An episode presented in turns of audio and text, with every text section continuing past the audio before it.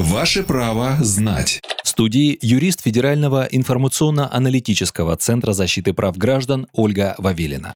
Ольга, как будет действовать программа по бесплатной газификации участков?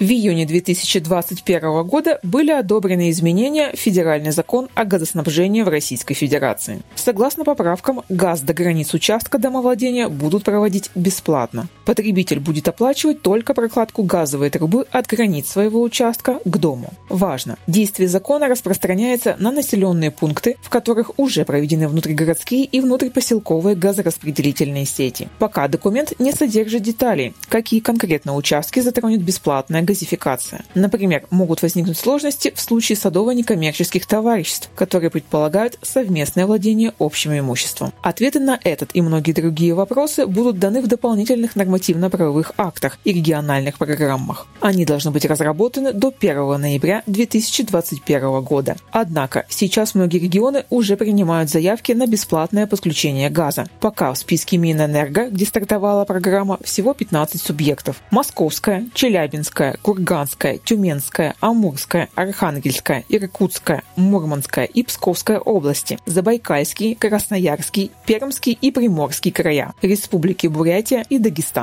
Получить всю необходимую информацию и заключить договор поставки газа потребитель может через МФЦ. К примеру, в Московской области на сайте Мособлгаза можно узнать сроки проведения работ и заполнить заявку для заключения комплексного договора по выполнению работ внутри участка. Для этого понадобится только копия паспорта и документа, подтверждающего право собственности на домовладение или земельный участок. Правовую справку дала юрист Федерального информационно-аналитического центра защиты прав граждан Ольга Вавилина. Ваше право знать.